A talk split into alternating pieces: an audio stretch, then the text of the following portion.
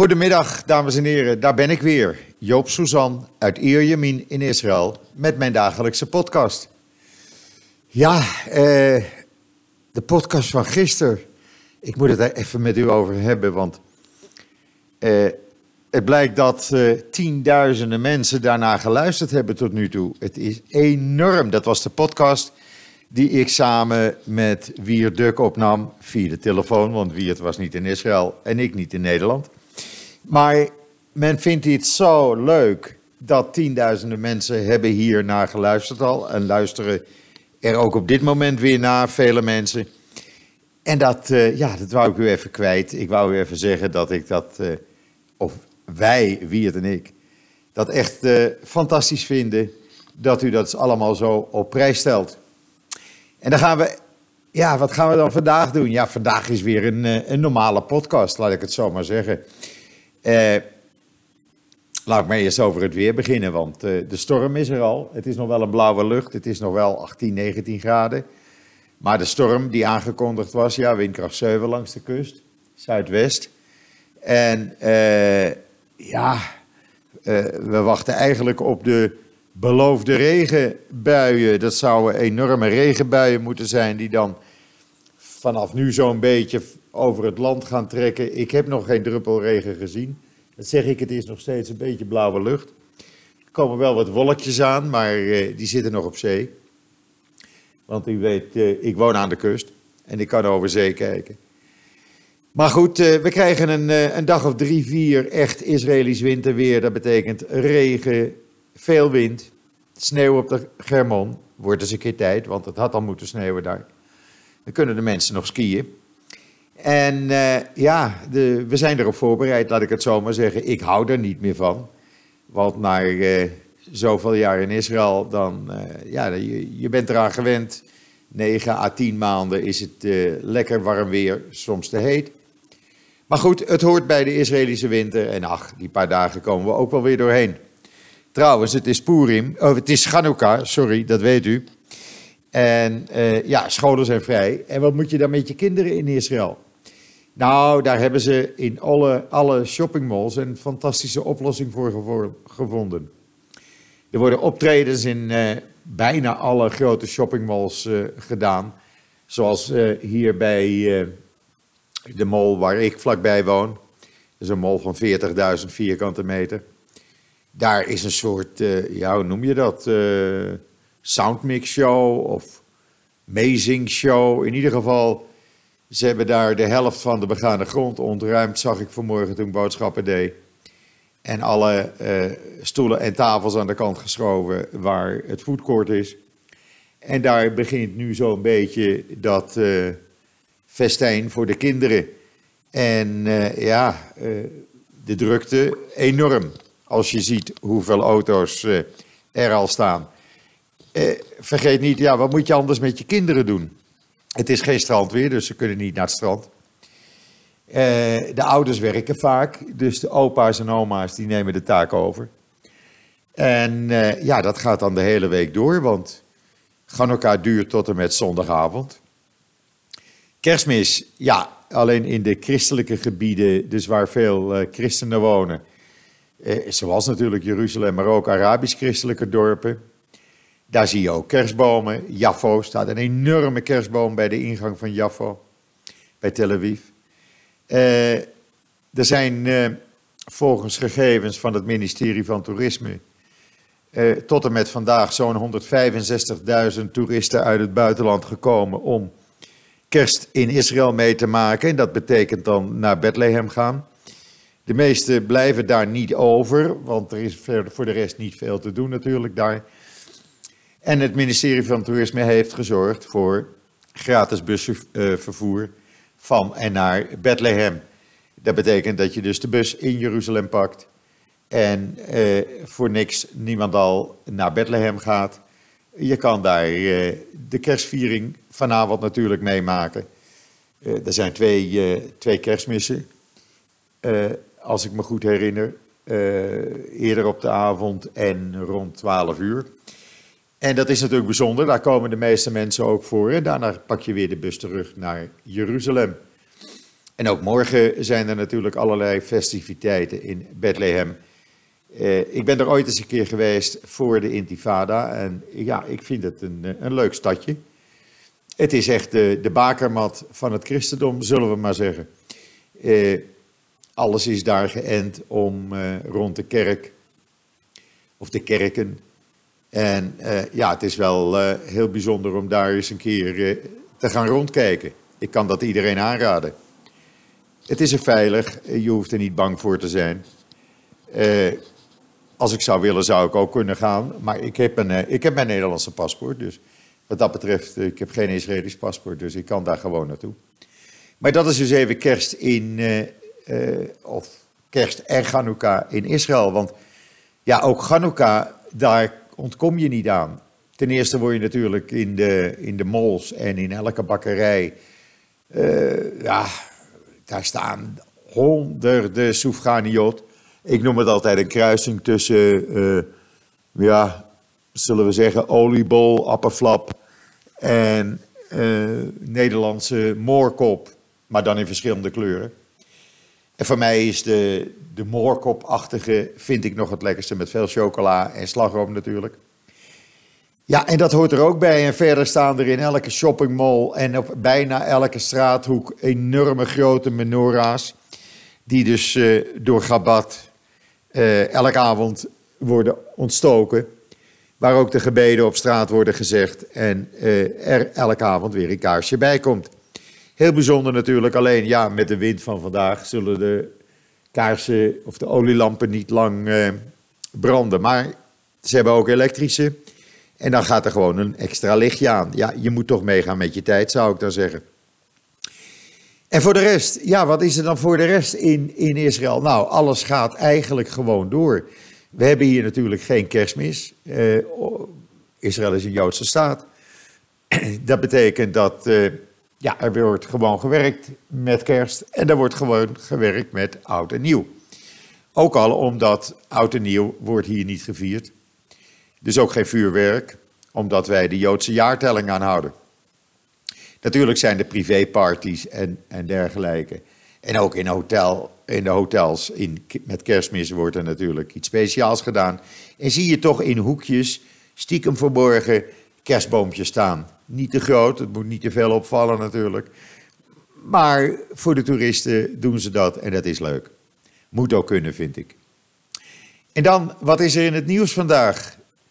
Nou, er was een uh, hoge Saoedische militaire functionaris, eigenlijk een uh, uh, gepensioneerde opperbevelhebber van de marine van Saudi-Arabië. En die heeft een op-ed geschreven en die speculeert daarin over wat er zou zijn gebeurd als de Arabische staten Israël hadden erkend na de onafhankelijkheidsverklaring in mei 1948 door Israël. Hij denkt dat er dan geen oorlogen zouden zijn geweest.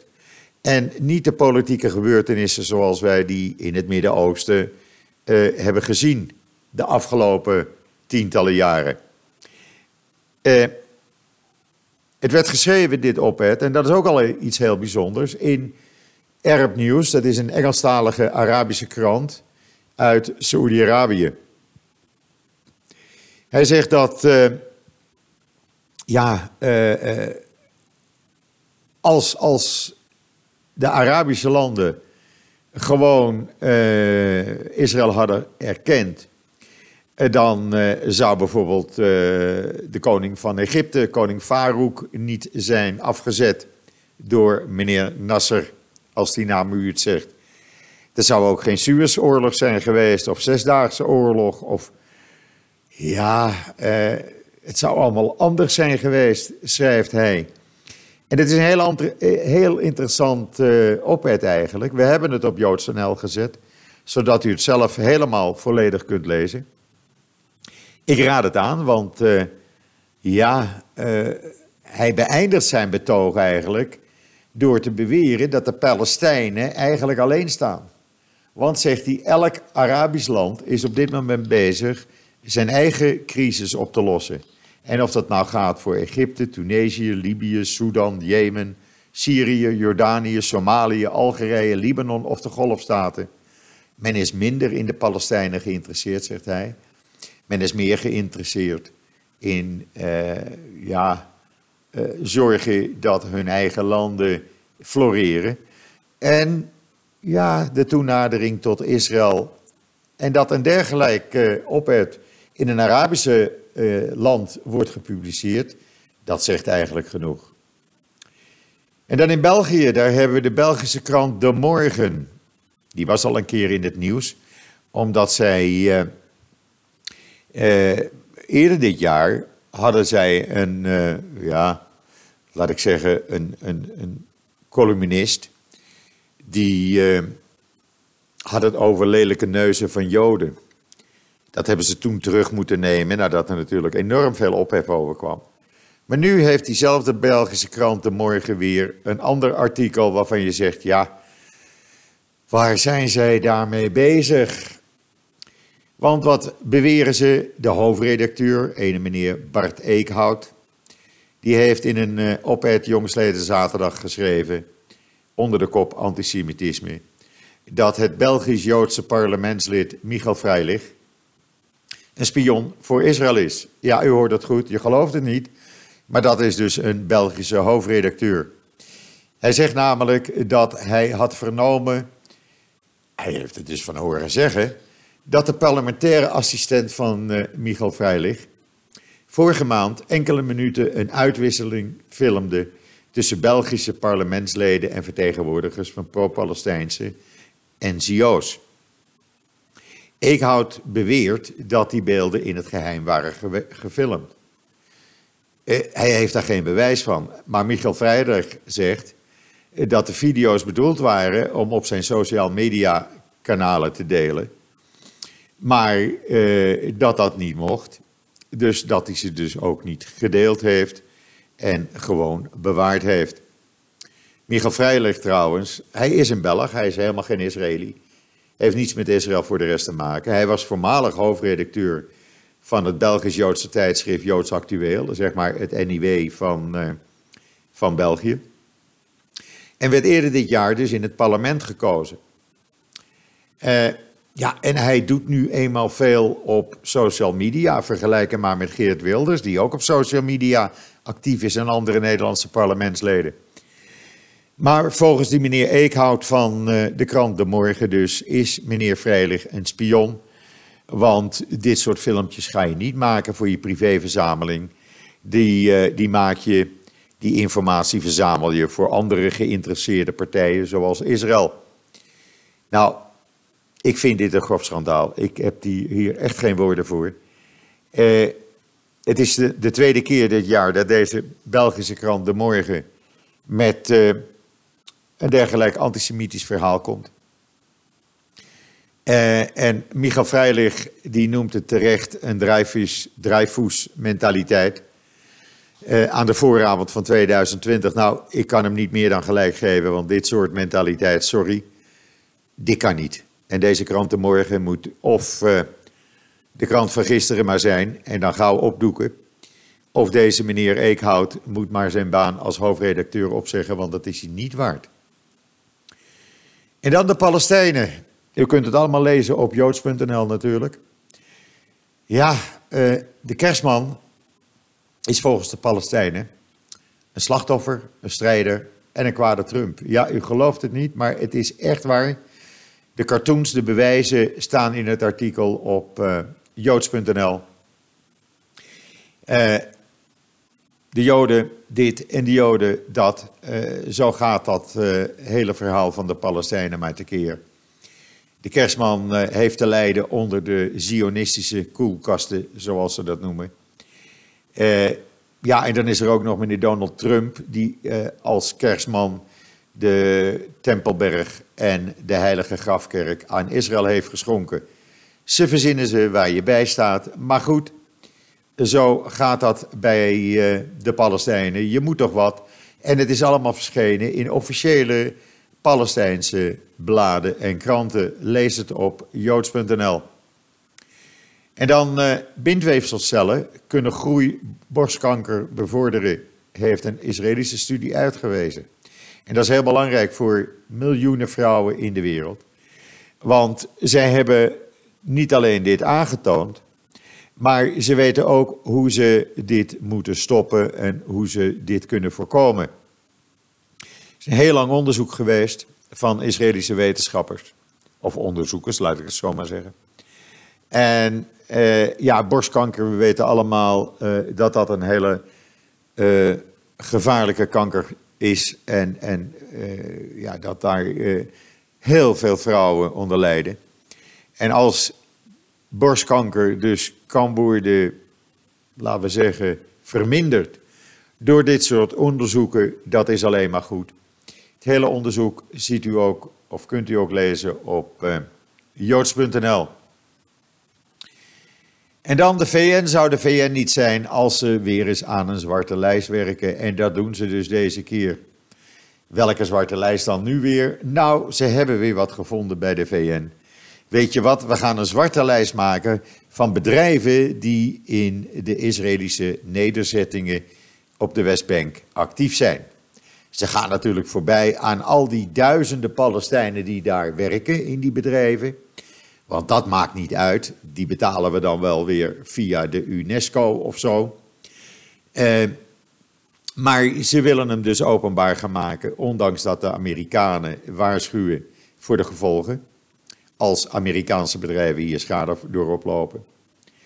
Uh, en men verwacht dat eind, november, eind januari de lang, uh, lang verwachte zwarte lijst dan wordt gepubliceerd van bedrijven die actief zijn op de westelijke Jordaanover, in Oost-Jeruzalem en de Golanvlakte. Nou, ga er maar even aan staan.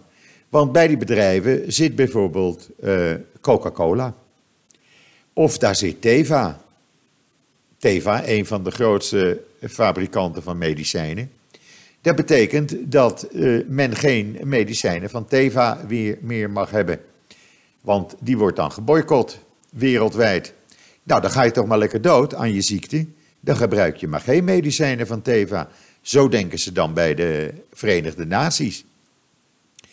Eh, ja, waarom gaan ze daar nou mee door? Nou, men veronderstelt dat de hoge commissaris voor de mensenrechten van de Verenigde Naties, Michelle Bachelet, eh, die zou zijn aangemoedigd om deze lijst te publiceren door het besluit van het internationaal strafhof in Den Haag om een onderzoek in te stellen naar oorlogsmisdaden van Israël.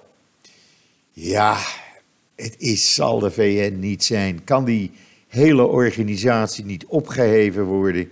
Het is gewoon een anti-Israël-bende geworden. En men doet niets tegen Irak. Men doet niets tegen Iran. Men doet niets tegen Libië. Men doet niets tegen al die landen die het niet zo nauw nemen met mensenrechten, die hun eigen burgers vermoorden. Zij hebben alleen niets op de Verenigde Naties met de enige democratie in het Midden-Oosten en de enige Joodse staat in de wereld. Maar goed, ze gaan hun gang maar, zeg ik dan. Het komt hun eh, nog wel eens een keer duur te staan, heb ik zo het vermoeden. En dan ja, toch even wat politiek. Want eh, ja, het is meer een, eh, een gimmick, moet ik zeggen. Maar het is uitgekomen dat Netanyahu de tactiek gebruikt van uh, Trump, die weer die tactiek van de Indiaanse premier Modi heeft overgenomen. Netanyahu heeft een zwart-wit foto met een, uh, met een vinger wijzend op zijn social media geplaatst. En daarbij zegt hij in het Hebreeuws: Ze zitten niet alleen achter mij na, mij na, ze zitten niet alleen achter mij aan, ze zitten achter ons aan. En die uh, lijkt dan te verwijzen naar de drie aanklachten die tegen Netanyahu zijn ingediend en waarvan hij ontkent dat hij daar schuldig aan is. En hij zegt daar nog bij: Ik sta gewoon in de weg. Nou, die advertentie is een, uh, een kopie van een advertentie die Trump verleden week plaatste. Uh, met dezelfde foto, ook met een vinger wijzend en met dezelfde tekst. Maar dat ging dus over uh, het feit dat hij door de uh, Democraten. Uh, dat die impeachment-affaire is opgezet. en Trump had hem weer van president Modi van India. Want die had hem al veel eerder gebruikt. die heeft hem gebruikt vanwege de protesten over de nieuwe burgerschapswet, die niet van toepassing zijn op de moslims in India.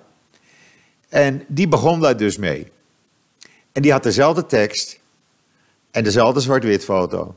En het is gewoon grappig om even de combinatie te zien op joods.nl van Trump, Modi en Netanyahu. Het is gewoon copy past, zullen we maar zeggen. En dan, het is weer uh, PD in uh, Gaza. Qatar is er weer met een paar koffers met 100 dollar biljetten gekomen en enkele duizenden Gazanen krijgen vandaag weer ieder 100 dollar. Omgerekend zeggen 360, 370 uh, euro. Of uh, shekel. Goed, daar kan je toch uh, weer een maaltijd, uh, een ruime maaltijd voor kopen. En iedereen is weer blij. En dan had uh, mijn collega van Joods.nl een tweet van meneer Karel van Oostrom gevonden. Ja, want ik kan niet alles bijhouden natuurlijk. En daarin, Karel van Oostrom is de Nederlandse vertegenwoordiger bij de Verenigde Naties, of de Nederlandse ambassadeur daar. En die had geschreven in een tweet: The government has no role to play in the bedroom of consenting adults. The police has better things, things to do than monitoring sex life of growing up people. The courts should not be able to punish people for their sexual, sexual identity. En dat heeft hij gezegd tijdens een LGBT-event uh, bij de UN. En mijn collega van JoodsNL zegt daar uh, heel duidelijk boven. Onvoorstelbaar, meneer Van Oosterom, dat u samen met deze barbaarse landen hun diplomatieke oorlog tegen Israël steunt bij de Verenigde Naties. Ja, daar hoor je hem dus niet over.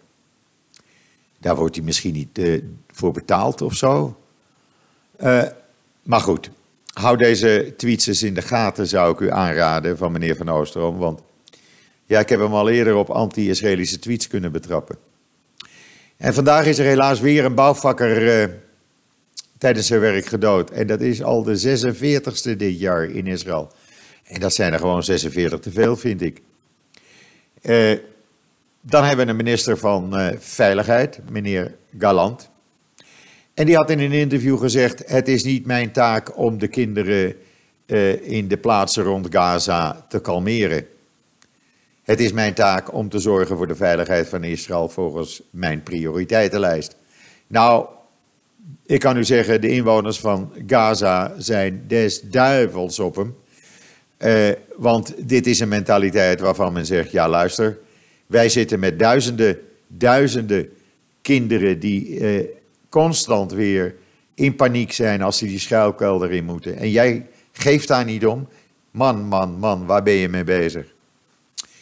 En dan in uh, Sidon in Libanon moest men een weg aanleggen. Ja, er stonden wat Joodse graven op een begraafplaats. Wat doe je dan? Dan haal je toch gewoon die Joodse begraven, uh, begraafplaats weg. Dus ze hebben gewoon een heleboel graven vernield. En dan zijn er komende donderdag verkiezingen binnen de Likud voor het leiderschap van de Likud-partij. Iedereen gaat ervan uit dat Netanyahu die weer gaat winnen. Maar het is voor het eerst dat daar verkiezingen plaatsvinden in 14 jaar. En Gideon Saar, de uitdager, die heeft gezegd: Als ik partijleider van de Likud word, dan doe ik het volgende. Over anderhalf jaar moet er een nieuwe president gekozen worden. Dan benoem ik Netanyahu tot president van Israël. Of dit hem zal helpen, ik betwijfel het. Aan de andere kant beschouwen de aanhangers van Netanyahu, die roepen altijd uh, Bibi Melech Israël, met andere woorden Bibi koning van Israël. Nou, als je dan president bent, dan ben je toch al heel dicht, dicht bij een soort koningschap. Even een slokje water. Zou ik zo zeggen. Dus ja, uh, uh, ik weet niet. Ik denk niet dat het hem extra stemmen gaat, uh, gaat opleveren. Netanyahu heeft uh, trouwens gezegd uh, gisteravond bij een Likud verkiezingsbijeenkomst. Nu het internationaal strafhof in Den Haag gaat onderzoeken of, oorlogs, of Israël oorlogsmisdaden heeft gepleegd, beloof ik, ja hij belooft het, als ik word herkozen, dan worden alle settlements en de Jordaanvallei geannexeerd. Ja, dat kan hij dan wel beloven. Maar ten eerste gaat daar een parlement over. En ten tweede, uh, het is niet verstandig om dat te doen. En dan uh, tenslotte, er is uh, volgens de laatste peiling, wonen er nu 177.000 christenen in Israël. Dat is 2% van de bevolking. De meerderheid, zo in de 7,5, 77 procent. Uh, dat zijn Arabieren, Israëlische Arabieren die christen, christen zijn. En dat is dan weer 7,2 procent van alle Israëlische Arabieren. Ja, dat brengt mij. Uh, nee, nog één ding. Nog één ding, voordat ik het vergeet. Uh, we hebben ooit het schip gehad wat uh, wapens smokkelde, of probeerde te smokkelen naar Gaza jaren geleden. en dat schip dat is toen geënterd door de Israëlische marine. de man die dat organiseerde was ene meneer Shubaki. En meneer Shubaki was een van de grootste wapensmokkelaars voor de PLO. En ook voor Fatah, de club van Abbas.